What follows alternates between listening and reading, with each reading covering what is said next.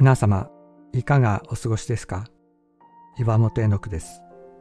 今日も366日元気が出る聖書の言葉から聖書のメッセージをお届けします。5月19日伴侶を裏切るな。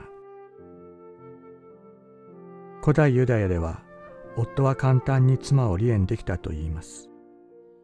若く亡くなった妻を捨てる。そんなことが当たり前のように行われていたようです。しかも男性中心の社会の中で生産手段を持たない女性は夫に捨てられどのように生きていけばよいのでしょう。他の男を頼るしかありません。神はそのような身勝手な男たちに厳しい警告を発せられます。あなたが若い時に結ばれた妻を裏切ってはならない。主イエスも言われました。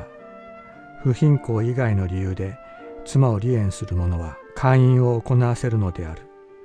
その妻をめとる者も会員を行うのであると。婚外性交渉に対する心理的抵抗がどんどん下がっていく今の日本。婚前性交渉を当たり前のように行う者は結婚後も簡単に伴侶を裏切るでしょう。神からいただいた霊を失ったら人はただの獣になってしまう。その先はどこに続くのでしょうか。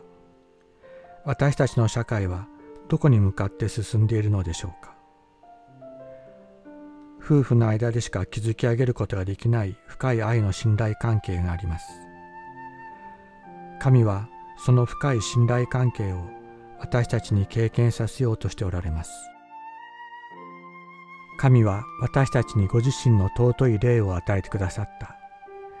愛する者のために自己を捨てる愛です。夫は妻のために妻は夫のために自己を捨てる。そこに深い愛の喜びがあります。神は人を一体に作られたのではないか。彼には霊の残りがある。その一体の人は何を求めるのか。神の子孫ではないか。あなた方はあなた方の霊に注意せよ。あなたの若い時の妻を裏切ってはならない。マラキ書2章15節。